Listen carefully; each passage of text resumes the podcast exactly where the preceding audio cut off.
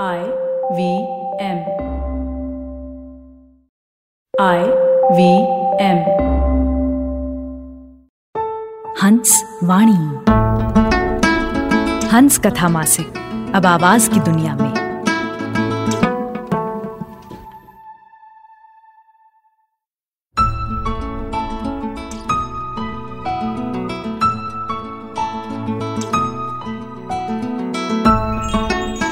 आप सुन रहे हैं हंस वाणी। पेश है योगिता यादव की कहानी, नए घर में अम्मा, जिसे आवाज़ दे रही हैं जश्न कलम की कलाकार शाश्विता शर्मा।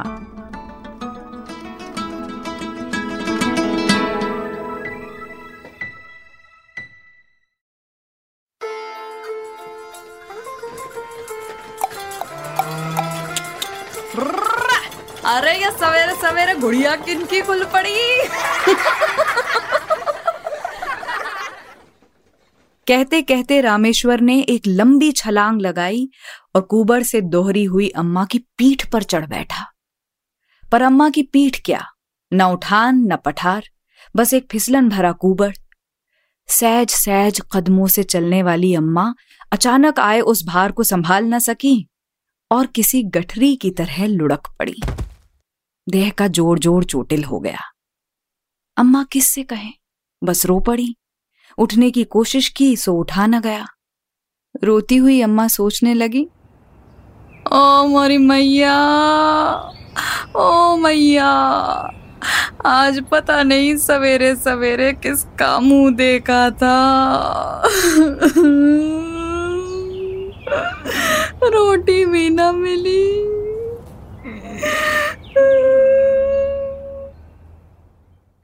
सोचा था थोड़ा गुड़ रखा है, उसी से रोटी खा लेंगी। पर जब तक रोटी खाने की नौबत आई, कुत्ता सबकी सब लेकर भाग गया।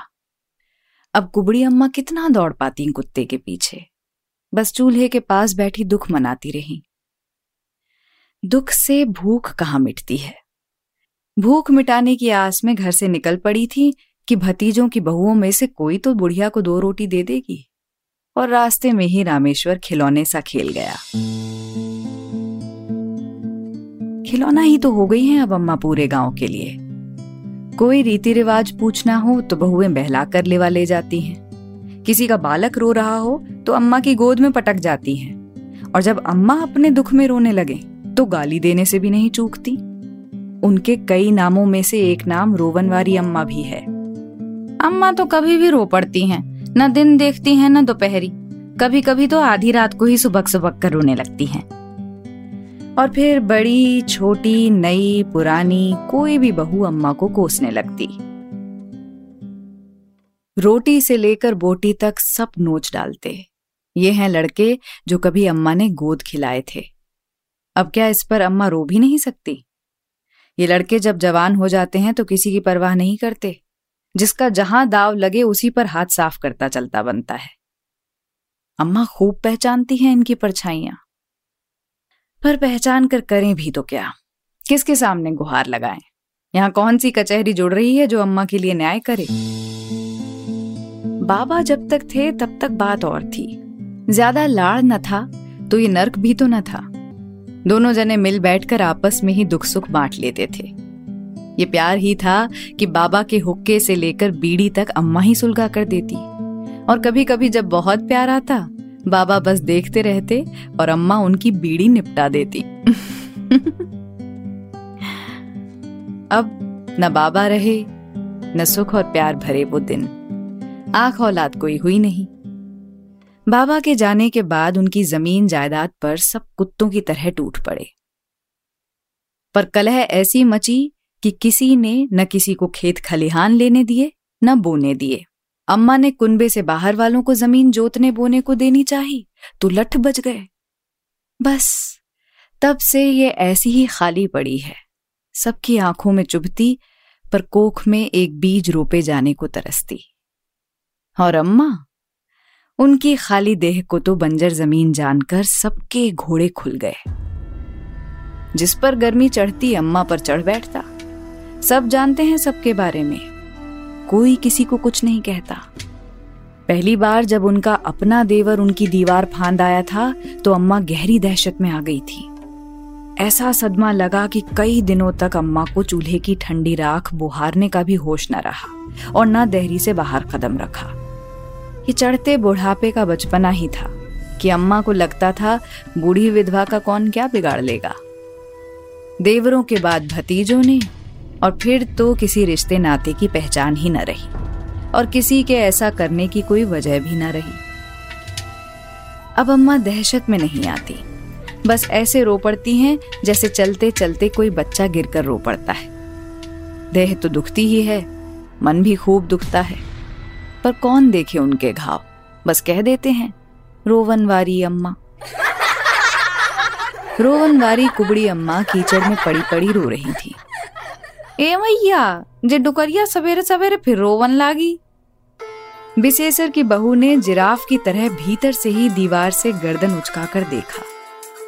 वो खाना पका रही थी और अम्मा के रोने की आवाज़ बिल्कुल पास से आई तो उचक कर देखने लगी। देखा अम्मा कीचड़ में लथपथ पड़ी है। दौड़कर बाहर आई।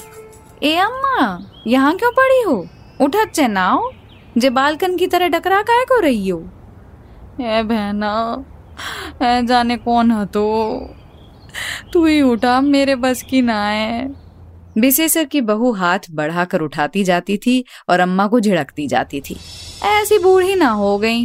हमारी अम्मा को देखो, तुम तो ठाड़ी हैं। उठो नेक नेक में रोवन लाग तो ऐ तेरी अम्मा खाए दूध मिठाई? मेरी तो रोटी भी कुत्ता ले गो। पहले हाथ पैर धो लो फिर खा लियो रोटी। अब हाल बनाई है। अम्मा की जान में जान आई। भले ही कीचम कीच हो गई, पर अब रोटी तो खा ही लेंगे। ये बहू अच्छी है। भला हुआ जो यहाँ गिरी। अब यही हो गई थी अम्मा की नियति। कभी कोई गिरा देता तो कभी कोई हाथ बढ़ाकर उठा लेता। सुख, दुख, स्वर्ग, नरक, सब यहीं भोग रही थी अम्मा। भूख ज़्यादा नहीं होती थी। बस दो ही रोटी में पेट ऐसा भर गया कि अम्मा को अब शाम तक की कोई फ़िक्र नहीं थी। गाय को चारा डाल ही चुकी थी तो अब अम्मा दिन भर को निर्चू हो गई। कहीं भी घूमने जा सकती थी, किसी ठौर भी बैठ सकती थी। सोचा कहीं और जाने से अच्छा है, यहीं बैठे विशेषर के यहाँ। इसकी बहू भली भी है और थोड़ी समझ वाली भी।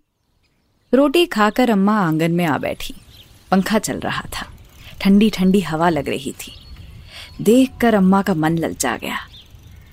ए रेखा, काऊ से कह के मेरी छान भी छबवा दे। जे डुकरिया भी दो घड़ी शांति से रह लेगी। मैं तो कह दूँ, पर तुम्हारे घरैया ही लड़ जाएँगे। कहेंगे, तू कौन है हमारे घर में लड़ाई लगवावे वाली? ए, लड़े सब हैं, करे कोई ना है। सामन भादो, सिगरो पानी पानी हो जाते, सर्दी, गर्मी और बुरी। हम माँ, छान छप्पर छोड़ो, अब तुम भी पक्का घर बनवा लो। सरकार ने इतनी योजना चला रखी है प्रधानी से कहो। ए, मुझे भाग इनको घरैया नाय कर रहे, सरकार कहाँ करेगी? अरे, एक बेर पूछ के तो देखो। ए बहना मोए, ना समझ काऊ की तू ही करवा दे जो तो पे होए। मैं तो अपनी सारी धरती तेरे नाम लिख जाऊँगी। अम्मा, तुम अपने पास रखो अपनी धरती। तुम्हारी धरती पे तो पहले ही बहुत जने मरे पड़ रहे हैं। तुम जाओ किसी दिन प्रधानी के पास। धरती छोड़ो, घर बनवा लो। दो चार दिन सुख के कट जाएँगे। अम्मा को बात कुछ कुछ भली लगी। पंखे की हवा खाकर दिमाग भी कुछ ठंडा हो गया। पेट भी भर गया था। आज पूरा दिन अम्मा के पास खाली था। सोचा काल करे सो आज कर। अम्मा की गीली धोती भी अब सूख चुकी थी। पीठ पर कुबड़ लादे अम्मा हौले हौले कदमों से प्रधानी के घर की तरफ़ चल पड़ी। उलक में भरी अम्मा प्रधानी के घर की तरफ़ चली जा रही थी कि कुछ शैतान बच्चों ने लकड़ी उठाई और अम्मा को बैल की तरह हाँकना शुरू कर दिया। अम्मा ने छोटी मोटी गाली दी तो बच्चों को और मज़ा आने लगा। अम्मा बीच बीच में मुड़कर बच्चों को मारने की कोशिश करती तो बच्चे छिटक कर दूर हो जाते और फिर वही हाँकने का दौर जारी। सामने से गाँव का ही एक और युवक कपिल आ रहा था। बच्चों की ये शरारत देखी तो डपट कर सबको भगाया। फिर लगा अम्मा का हालचाल पूछने। कितकू चली जा रही अम्मा? इतनी घाम में। अम्मा मौन रही। कुछ न बोली कि जैसे किसी खास मिशन पर हूँ। वो अपना भेद किसी को देना नहीं चाहती थी कि जब तक काम न हो जाए, किसी को नहीं बताना चाहिए। पता नहीं कौन विघ्न डाल दे। किसी के मन का नहीं पता चलता आजकल। और जब से बाबा छोड़कर गए हैं, अम्मा को किसी पर भरोसा नहीं रहा। कोई नहीं साथ निभाता। सब अपनी अपनी राह हो लेते हैं। अम्मा भी बस अपनी ही राह चली जा रही थी। राह में विघ्न मिले या ठंडी छांव। अम्मा किसी कारण रुकने वाली नहीं। ये पहली बार था जब गाँव में कोई औरत प्रधान बनी हो। नहीं तो पहले प्रधान जी के घर के लोग ही प्रधान बना करते थे। वो वाला प्रधान का घर बहुत बड़ा है। घर क्या है? पूरी हवेली है हवेली। ये तो अभी नई नई प्रधान बनी है तो रौबदाब अभी वैसा नहीं है। तो ये छोटा वाला घर प्रधाननी का घर है। प्रधान के घर से छोटा। और जहाँ कोई भी ऐरा गहरा पहुँच जाता है। आज अम्मा भी बड़े अरमान लेकर यहाँ आ पहुँची थी। घर तो जाना पहचाना था पर कभी सोचा नहीं था कि उन्हें भी कभी प्रधाननी से काम पड़ सकता है। सो नज़दीक आकर सहम गई। ओ मोरी मैया लोग बाग यूँ ही कहते हैं प्रधाननी। ये तो पूरा प्रधान का घर लगता है। बाहर दालान का नज़ारा ही बड़ा भव्य था। दोपहर में भी बैठक जमी हुई थी। लोग चारपाई, मूढ़े, कुर्सियाँ डाले बैठे थे। कुछ लोग ज़मीन पर भी बैठे थे। बीच में प्रधान जी बहुत व्यस्त लग रहे थे। प्रधान जी यानी प्रधाननी के पति। भाई, इतना बड़ा आदमी, उसके पास तो सौ काम होते हैं। और प्रधाननी थोड़ी अच्छी लगती हैं आदमियों के बीच यूँ कुर्सी डालकर बैठती। तो सारा काम उनके पति यानी प्रधान जी ही संभालते हैं। अम्मा ने सब सुन रखा था प्रधाननी के बारे में। तो वो पहले से ही तैयार थी कि प्रधान जी ही मिलेंगे पहले पहल तो प्रधाननी बहुत सुंदर है, घूंघट करे रहती हैं। जब बहुत ज़रूरी काम हो तभी घर से बाहर निकलती हैं। हाँ हमने भी यही सुना है। अरे कहीं जाना हो तो प्रधान जी के साथ ही जीप में बैठकर जाती हैं। पढ़ी लिखी हैं तभी तो प्रधान बनी हैं। पर ऐसी गर्वीली नहीं कि पति को कुछ ना समझे। हाँ हाँ घर की मान मर्यादा भी बहुत अच्छे से जानती हैं बहुत भली हैं। ये भव्य दरबार ऐसी मान मर्यादा वाली प्रधाननी और लोगों का ऐसा जमघट देखकर अम्मा खुद ही में सकुचा गई। आवाज़ ही गुम हो गई। कुछ कहने, बताने की हिम्मत ही ना हुई। यूँ पंखे की ठंडी हवा में और बैठी रहती तो उनकी आँख ही लग जाती। अब बताओ, ये कोई अच्छी बात है? बस यही सोचकर अम्मा लौट पड़ी। उन्हें कुछ नहीं कहना। बस सिर पर पल्लू संभाला और अपना कुबड़ पीठ पर लादे जिस राह आई थी, उसी राह वापस हो ली दूरी तो अब भी उतनी थी, पर अम्मा बहुत धीमे चलती थी। लौटते हुए धूप और कड़ी हो गई। जिस पुलक से चली आई थी, वो भी अब निराशा में बदल गई। सोचा बिसेसर की बहू रेखा से ही कहेंगी, उनके बस का नहीं है प्रधान जी से सीधे बात करना। वो चाहेगी तो बिसेसर के साथ फिर चली आएँगी, वो जरा शऊर से बात कर लेगा। दुख का समय जब तक है, तब तक तो काटना ही पड़ेगा। जहाँ इतने दिन काटे, कुछ दिन और सही। लौटते हुए मन हो रहा था सीधी बिसेसर के घर ही चली जाए, पर सकुच आ गई। जो आज प्यार से बोल रही है, पता नहीं कब डांट कर भगा दे। ऐसा अम्मा के साथ कई बार हो चुका था। जो लोग उन्हें कभी प्यार से बुलाकर बिठाते, वही अम्मा को कभी भगा भी देते। उन्हें अब इसकी समझ भी होने लगी थी कि कौन भला है, कौन बुरा। कौन कब मान देगा, कब अपमान कर झिड़क देगा। बस यही सोचकर अम्मा ने अपने घर जाना ही सही समझा। टूटा फूटा जैसा भी है है तो अपना ही। चलते चलते थक गई थी, बस आकर पानी पिया। देखा गाय के लिए रखा पानी भी खत्म हो गया है। घड़ा उठाकर बचा हुआ पानी गाय के लिए डाल दिया। उसे भी प्यास लगाई होगी, वो भी उन्हीं की तरह बूढ़ी हो गई है। बस सार में बंधी रहती है। उसका तो खूंटा है और उसी से बंधी है। दूध भले ना दे, पर अम्मा से प्यार का नाता है उसका। कभी माँ लगती है, कभी बेटी। प्यार से अपनी गाय की पीठ सहलाई और एक कोने में जाकर बैठ गई। दिन भर की थकान और हारी हुई हिम्मत में दो कदम चलना भी भारी होता है। टूटी छान बरसात में ज़्यादा याद रहती है। बाकी दिन तो कट ही जाते हैं। यूँ ही अम्मा भी अपना घर पक्का करवाने की बात लगभग भूल ही गई थी कि फिर एक और हादसा हो गया। अम्मा दोपहर में हैंडपंप से पानी भर रही थी। कि सामने से हरीश आ गया। नाते में पोता लगता है, पर है एकदम बेहया। कुबड़ी दादी को हैंडपंप चलाते और पानी भरते देखा तो उसका दाव लग गया। ओ दादी ओ दादी, तू मोए कर ले, मैं तेरा सब काम कर दे करूँगा। अम्मा झुकी हुई हैंडपंप पर पानी भर रही थी कि उसने दादी के कूल्हों को बेहद बेहयाई से छू दिया। और जल्दी जल्दी हैंडपंप चलाने लगा। अम्मा चौक पड़ी। अब हिम्मत इतनी बढ़ गई है। शर्म लिहाज बिल्कुल उतार फेंकी है। इसकी तो अभी मज़े भी नहीं फूली। शिखर चबाकर दांत काले कर लिए हैं तो सोच रहा है कि जवान हो गया है?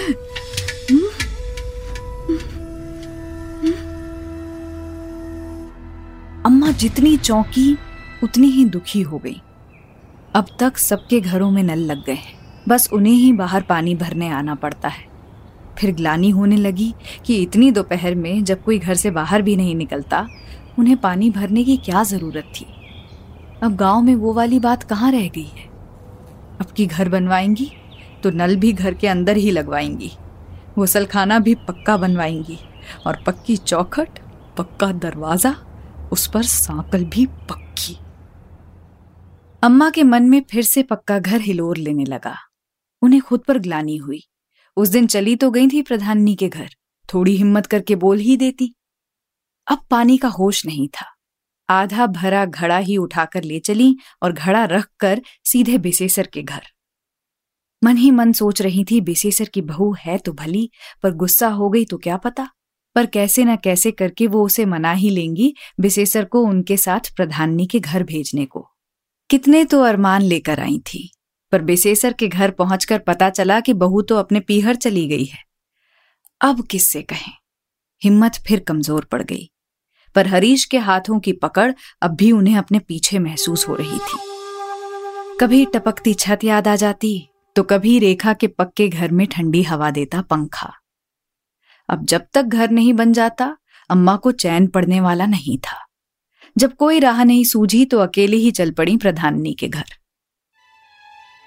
दालान में पहुंचकर चुपचाप बैठ गई कि जब तक कोई पूछेगा नहीं, कुछ नहीं कहेंगी। दालान में भी पंखे लगे हुए थे, ठंडी हवा में कुछ सांस आई, पर मन में उथल पुथल जारी रही। बहुत देर से बैठी थी, किसी ने ध्यान नहीं दिया। शरबतों के गिलास आए तो अम्मा ने भी लपक कर एक गिलास उठा लिया। अब सबका ध्यान गया कि ये यहाँ क्यों बैठी है। प्रधान जी को घेरे बैठी मंडली में से ही एक आदमी पूछ बैठा, अम्मा तुम क्यों बैठी हो यहाँ? क्या बात हो गई? ए, कुछ नहीं बेटा मैं तो नैक बहू से मिलने आई। अम्मा ने अदृश्य प्रधाननी को लक्षित करके दिशाहीन इशारा किया। कहो क्या बात है? बेहद शालीन स्वर में इस बार प्रधान जी बोले। इस मधुरता ने अम्मा की हिम्मत कुछ और बढ़ाई। ए बेटा तुम्हारे बाबा तो रहे नाए घर खेत कौन देखे? अब तुम्हारो ही आसरा है। नेक मेरी छान छपवा दो तो बड़ी कृपा होगी। अम्मा ने पूरी शालीनता और अनुग्रह से कहने की कोशिश की। अम्मा तो चाहती थी पक्का घर बनवाना, पर मुँह से बस इतना ही निकल पाया। छान का क्या करोगी अम्मा? छत डलवा लो पूरी, कौन रोक रहा है? ये सवाल था कि जवाब था, अम्मा को कुछ समझ ना आया, और वो बिल्कुल चुप हो गई। चेहरे पर कुछ खिसियाहट उतर आई। फिर निराशा और फिर दुख। बस आँसू ही ना निकले। गर्दन नीचे किए बैठी ही थी कि प्रधान जी की मंडली का ही एक और आदमी बोल पड़ा, अपना घर बनवाने से कौन रोक सकता है? भाई, इस उम्र में आपको धूप घाम खाने की क्या ज़रूरत है? घर में कोई और नहीं है क्या? आदमी पढ़ा लिखा, पर गाँव के सामान्य ज्ञान से अपरिचित था शायद। मंडली के एक और आदमी ने कान में फुसफुसाकर कुछ कहा तो उसे कुछ ऐसा समझ आया कि इंटरव्यू में गलत जवाब देने जैसा पश्चाताप उसके चेहरे पर उतर आया। अब मंडली की चर्चा का केंद्र अम्मा ही थी। सब अम्मा के बारे में तरह तरह की बातें करके एक दूसरे का ज्ञानवर्धन कर रहे थे। और अम्मा, नीचे मुंडी लटकाए, दीनहीन भाव से बस अपने बारे में कुछ जानी, कुछ अनजानी सुने जा रही थी। बस बात नहीं हो रही थी तो अम्मा के घर की। जिसके लिए अम्मा इतनी उम्मीद लिए यहाँ चली आई थी मंडली में दुखियारी, अपने ही कुंबे और गाँव भर की सताई अम्मा की कथा समाप्त होने में ही न आती थी तभी अंदर से एक बच्चा दौड़ता हुआ आया और उसने बताया कि कुबड़ी अम्मा को मम्मी अंदर बुला रही हैं। बच्चा प्रधान जी का था, यानी प्रधाननी खुद अम्मा को अंदर बुला रही हैं। मंडली थोड़ी चौकन्नी हुई और उन्हें एहसास हुआ कि वो बहुत देर से एक अनंत कथा में डूबे हुए थे अम्मा के लिए तो ये बिन मांगी मुराद के पूरे होने जैसा था। अम्मा ने तो क्या? वहाँ बैठे किसी भी आदमी ने नहीं सोचा था कि कुबड़ी अम्मा के लिए भीतर से बुलावा आ जाएगा। प्रधान जी का चेहरा भी थोड़ा सचेत हो गया। प्रधान ने घूंघट में रहती हैं। उनका पूरा मान सम्मान करती हैं।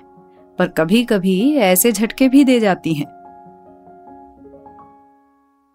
अब उन्होंने बुलाया है तो अम्मा को जाना ही होगा कि जैसे मामला सीधे हाई कोर्ट ने अपने हाथ में ले लिया है। अब निचली अदालतों की जरह बेकार है।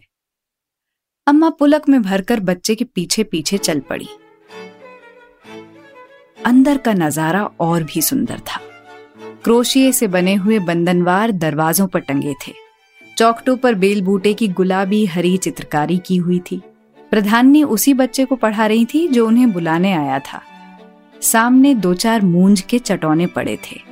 उन्हीं में से एक चटौना उठाकर बच्चे ने अम्मा के सामने डाल दिया। अम्मा को लगा कि जैसे साक्षात लक्ष्मी जी के आदेश पर गणेश जी ने उनके लिए आसन बिछा दिया हो।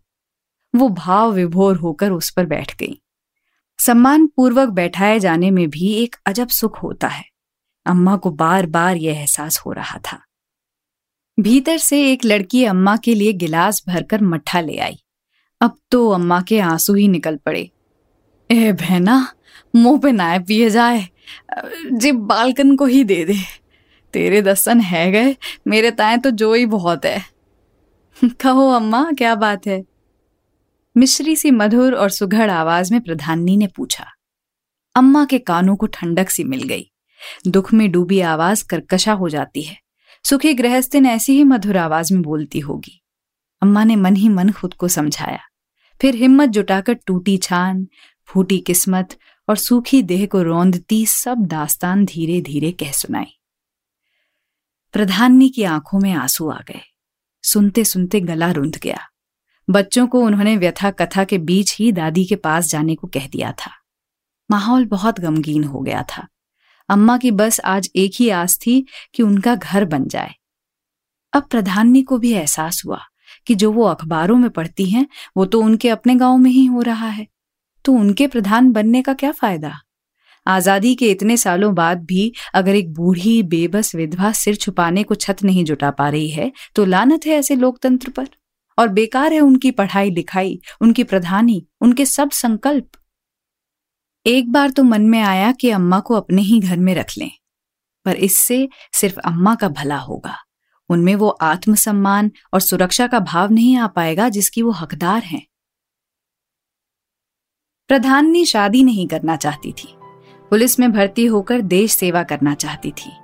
पर गाँव में परिवार में उनकी एक न चली और शादी होकर यहाँ आ गई। एक ही सुख था कि परिवार पढ़ा लिखा है और उनकी पढ़ाई लिखाई की इज़्ज़त करता है। प्रधान जी ने तो ये भी कह दिया था कि कुछ साल रुककर वो एक स्कूल बनवा देंगे, जिसे प्रधाननी ही संभालेंगी।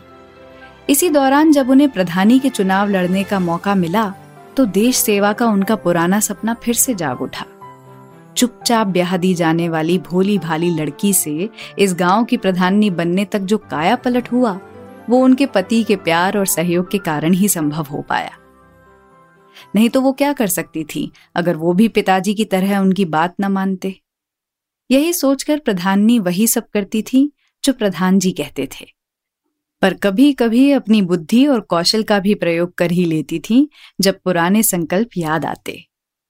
इस बार भी उनके मन के भीतर वही ज्वाला दहक उठी थी, जिसमें हर गरीब को उसका हक दिलवाना उनका संकल्प था। उन्हें घृणा हुई कि उनके गाँव में भी ऐसे लोग हैं, जो अपने ही घर की बूढ़ी औरत को इतना दुख दे रहे हैं। उन्होंने ठान लिया कि वो जल्द से जल्द अम्मा का घर बनवाने में मदद करेंगी और कोशिश करेंगी कि अम्मा को सरकारी पेंशन भी दिलवा दें। कम से कम कुछ तो सहारा होगा। वो अम्मा का घर बनवाने में ज़रूर मदद करेंगी। इस वादे के साथ उन्होंने अम्मा को विदा किया। साथ ही एक लड़के को उन्हें घर तक छोड़ आने को भी साथ कर दिया। अब तो अम्मा का आत्मविश्वास न पूछो।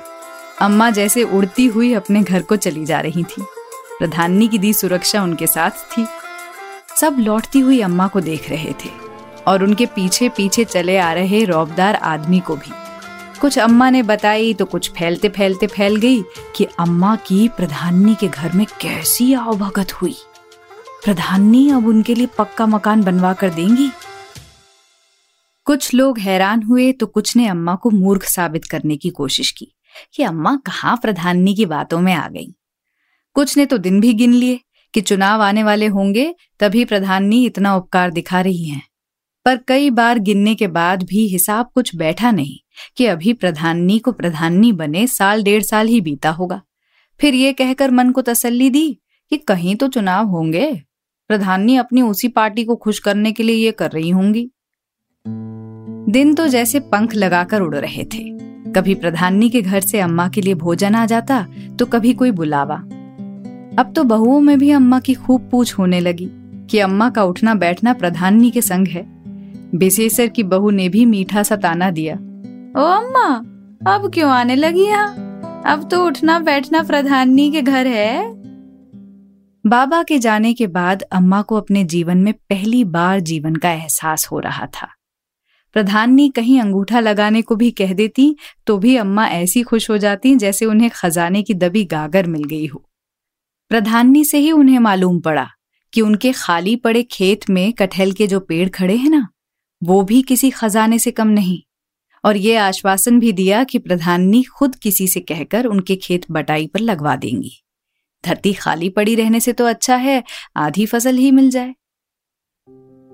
अम्मा ने कहा सोचा था कि बुढ़ापे में आँखों में इतनी रोशनी आ जाएगी। और एक दिन तो प्रधाननी ने अम्मा को फ़ोटो खिंचवाने के लिए बुला लिया। ए, बहना, ए, मैं ना अच्छी लगती फ़ोटो खिंचवाए थी तू अच्छी लागे, तू खिंचवा ले। अम्मा ने शर्माते हुए लाड़ में भरकर प्रधाननी से कहा, फ़ोटो तो आपको ही खिंचवाना होगा, तभी तो घर बनेगा। एक के बाद एक ऐसे खुशियाँ अम्मा के जीवन में दस्तक देंगी, अम्मा ने सोचा भी नहीं था। अब तो अम्मा कभी पल्ला सीधा करें, कभी माथे पर खींच लाएँ। बस किसी तरह उनकी फ़ोटो खिंच जाए। यौवन की उमंग फिर से जाग गई कि उनकी फ़ोटो बिल्कुल उतनी ही सुंदर लगे जितनी सुंदर वो कभी हुआ करती थी। फ़ोटो खींचा। अंगूठे लगे। कागज़ पत्थर तैयार हुए। अम्मा से खुशी संभाले नहीं संभल रही थी, पर राज मन में दबाए रही। कभी कभी अम्मा को ख्याल आ जाता कि अगर कभी प्रधाननी उनके घर आ गई तो उसे बैठाएँगी कहा? सब खटिया तो झूला हो गई। बक्से में पुरानी कढ़ाईदार चादरें तो पड़ी हैं, पर खटिया भी तो अच्छी होनी चाहिए। उन्हें मूंज के वो चटौने याद आ गए, जो प्रधाननी के घर करीने से एक कोने में बिछे रहते हैं। लगा खटिया जब बनेगी तब बनेगी, चटौने तो वो खुद ही बुन सकती हैं। ऐसा भी कहीं बुढ़ापा नहीं आ गया। ये तो दुखों ने दोहरी कर दी, नहीं तो उम्र तो उनकी बिसेसर की अम्मा से भी कम है। हाँ रंगीन चटौना बनाऊँगी। क्या पता प्रधानी कब इस घर आ जाए? अम्मा खेतों के किनारे से मूंज काट लाई। रामेश्वर की बहू से रंगदार टिकिया मांग लाई और जुट गई अपने काम में। अब खाली दोपहरियों में इधर उधर घूमने के बजाय अम्मा अपना चटौना बुनने में लगी रहती। बहुत साल बाद ये काम फिर से करने की ठानी थी तो पहले जैसे गति तो न थी, पर हिम्मत बाँध ली थी तो करके ही दम लेंगी। चटौना बुनते बुनते पसीना पसीना हो जाती। तो सोचती, दो एक पंखे भी बुन लेने चाहिए। ऐसी गर्मी में कैसे घड़ी भर भी बैठ पाएँगी प्रधाननी? तो कभी सोचने लगती, आँगन कैसा खोरा हो गया है। लीप ही लेती तो अच्छा होता। अब क्या हुआ जो पक्का नहीं है? लीप कर साफ़ सुथरा तो रखना ही चाहिए। इधर प्रधाननी के घर में कलेश हो गया कि प्रधाननी उस कुबड़ी अम्मा के पीछे मती हार रही हैं। इतनी योजनाएँ हैं, घर बनवाने को कौन मना करता है? खाता भी खुलवा देंगे, पेंशन भी बंधवा देंगे। पर अपना हिस्सा तो रखना ही चाहिए। जानती नहीं हर चीज़ के लिए ऊपर तक पैसा देना पड़ता है। और आए गए जो इतनी मंडली दिन भर दालान में बैठी रहती है, उसका चाय पानी का खर्चा कौन से सरकारी फंड में से आता है? सब इसी तरह निकालना पड़ता है। प्रधान ने कोई तर्क सुनने को तैयार नहीं थी। बस अड़ गई। आपको हमारी सौगंध जो अम्मा के एक पैसे पर भी नज़र डाली। उन पे पहले ही विपदा की कौन कमी है, जो आप अपना हिस्सा निकाल रहे हैं? ऐसे तो पूरा घर भी नहीं बन पाएगा उनका। जबकि प्रधाननी तो चाहती थी कि अम्मा को पक्के घर के साथ साथ नल भी लगवा दे, शौचालय भी बनवा दे और पेंशन भी बनवा दे। मामला कुछ भावुक सा हो गया था। पढ़ी लिखी, सुंदर, दृढ़ संकल्प युवा प्रधाननी और बूढ़ी विधवा कुबड़ी अम्मा की दोस्ती के किस्से गाँव भर में कहे सुने जाने लगे। पूरे कुनबे की छाती पर तब पटेला चल गया जब ईंटों भरा ट्रक अम्मा के आँगन में खाली किया जाने लगा। बस भैया, अब कुछ नहीं हो सकता। अब तो अम्मा नहीं आए किसी के हाथ भी। घर कुनबे के लड़के थोड़े हैरान हुए और ज़्यादा परेशान। अम्मा की खुशी का ठिकाना नहीं। अम्मा ने हैंडपंप से ताज़ा पानी भरा उसमें बताशे घोले और सब मजदूरों को ठंडा पानी पिलाया। दौड़कर आसपास में जो दिखा सबको बुला लाई कि उनका पक्का घर बन रहा है प्रधान नहीं बनवा रही हैं। अम्मा तो अब किसी प्रधान से कम नहीं चेहरे पर एक अलग सी रौनक आ गई चाल में एक तेज़ी आ गई। दिन बीतते बीतते दीवारें अम्मा से ऊँची हो गईं, चौखटे चढ़ गईं और एक दिन पक्की छत भी बन गई। अम्मा के लिए यह किसी सपने से कम नहीं था, जो एक एक ईंट करके उनके सामने पूरा हो रहा था। कहाँ टूटी छान, कहाँ लाल लाल दीवारों पर डली पक्की छत, ऐसी छत जिस पर पंखे भी टंग सकते हैं, बल्ब भी जल सकते हैं, दरवाजे पर कुंडी भी लगाई जा सकती है। ऐसा सुख जिसे पूरा बताने को अम्मा के पास शब्द नहीं है। हर घड़ी वो इस सुख को केवल महसूस कर पा रही है और उसकी चमक पूरी देह में महसूस होने लगी है। सबसे पहले प्रधाननी के घर बताशे लेकर पहुँची अम्मा कि उनका घर बन गया। नल भी लग गया और टट्टी ऐसी सुंदर बनी है कि जंगल फिरने बाहर जाने की ज़रूरत ही नहीं। प्रधाननी तो साक्षात देवी बनकर जीवन में आई है। सो एक बार फिर से ये कहकर खुश कर दिया कि अब जल्दी ही तुम्हें गैस वाला चूल्हा दिलवा देंगे। लकड़ी फूकने की भी ज़रूरत नहीं पड़ेगी। ऐसा संपन्न बुढ़ापा उन्होंने जवानी में भी नहीं सोचा था।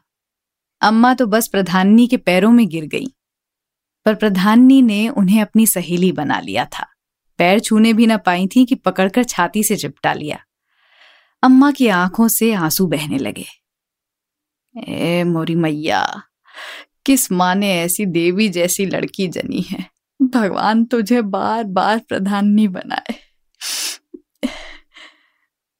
फिर गाँव भर में इस खुशी को बांटा। नए घर के बताशे बांटती अम्मा को अपनी धोती पुरानी लगने लगी और देह नई। वो एक नए जीवन में प्रवेश कर रही थी, जहाँ रोवन वाली अम्मा नहीं घड़ी घड़ी खुशी के बताशे बांटती अम्मा रहने वाली थी। गाँव के लड़कों को अम्मा की ये खुशी अजीब सा एहसास दे रही थी। खुश तो नहीं थे, पर प्रधाननी के डर के मारे कुछ कर भी नहीं पा रहे थे।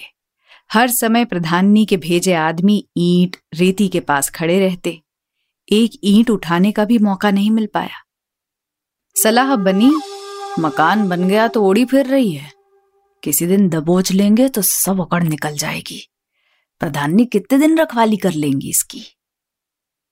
सबसे अनजान अम्मा ढलती शाम में अपने नए घर के आँगन में पैर फैलाए बैठी थी कि हरीश अंदर घुसा चला आया। ओ दादी ओ दादी, अब नए घर में अकेली काहे कर रही? अब तो तू मुए कर ले। हरीश ने तंबाकू चबाए दांतों और चेहरे पर घृणित भाव भरकर बस इतना ही कहा था कि अम्मा क्रोध में चिल्ला पड़ी। हट जाओ। मर जा कहूँ है जाके। सोग उठाए, तेरी, तेरे ही कर दो, तेरी। अम्मा की यह आक्रोश भरी आवाज़ और ये भारी भरकम गालियाँ गाँव के लिए नई थी। जाओ। आसपास की सब औरतें, बच्चे अपने अपने घरों से बाहर निकलकर देखने लगे। मर जा कहूँ है जाके। अम्मा में न जाने कहाँ से इतनी ताकत आ गई कि उनके हाथ में चिमटा, फुकनी, बेलन, झाड़ू जो आया वो फेंकती जाए और गालियाँ देती जाए। सोग उठाए, तेरी तेरे ही कर दो, तेरी। ये ख्याल भी न रहा कि जिस लड़के की तेरहवीं करने और शोक मनाने की वो गालियाँ दे रही हैं, वो नाते में उनका पोता लगता है। हरीश जिस हौसले से आया था, उसी रफ्तार से भाग खड़ा हुआ। पर अम्मा तो अब शांत ही ना होती थी। गुस्से से आग बबूला, वो तब तक सामान उठा उठा कर फेंकती रही, जब तक उन्हें ये यकीन नहीं हो गया कि हरीश अब जा चुका है। थक गई, पर गुस्सा शांत ना हुआ। न एक भी आँसू निकला आँख से। आक्रोश और आवेश में दहरी के बाहर तक निकल आई कि कोई और तो नहीं। आज सबको बाहर खदेड़ देंगी। ये उनका अपना घर है। अम्मा को लगा कि आज उनकी पीठ पर कुबड़ का भार नहीं है और उनका कद पहले की ही तरह सीधा होने लगा है। ए अम्मा, आज तो कतई जबरजंग है गई। ये रेखा की आवाज़ थी। अम्मा के स्वाभिमान की जीत में अपनी मुस्कान शामिल करती, वो अपने आँगन की दीवार से जिराफ की तरह गर्दन निकाले मुस्कुरा रही थी। थोड़ी ठंडी है, जाओ और आ जाओ रोटी खा लियो। अभी हाल बनाई है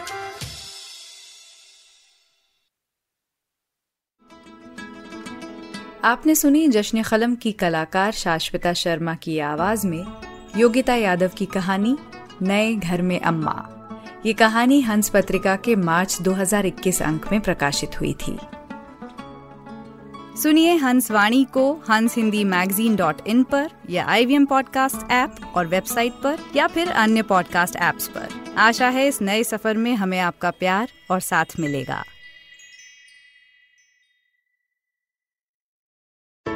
Hey, it's been another great week on the IVM Podcast Network. On Shunya One, Sheila Ditya and myself are joined by Ashish Dave, CEO of Mirai Asset Adventure Investments. We talk about their current investment bets and how COVID has affected the funding process. On Getting Meta, marketing professional Lavanya Mohan shares with Chuck how content is always determined by the audience. On Candid Kanan, Kunal Kapoor, Dino Moria, and Drashti Dami join Siddharth to talk about their latest release, The Empire. Learn how to be a business champ on The Habit Coaches. Ashton talks to Malay Damania, business coach and author of Business Champ. And on Tere Mere Raste, Keshav recounts the night he first visited Kashmir under the black cloud of terrorism. Do follow us on social media. We're IVM Podcast on Twitter, Facebook, Instagram, and LinkedIn. And remember, if you're enjoying this show or any of our other shows for that matter, please do tell a friend. And finally, we would like to thank our sponsors this week on the network, Fiat Cred, Bank of Baroda, Quarter, CoinSwitch Kuber, and Intuit India. Thank you so much for making this possible.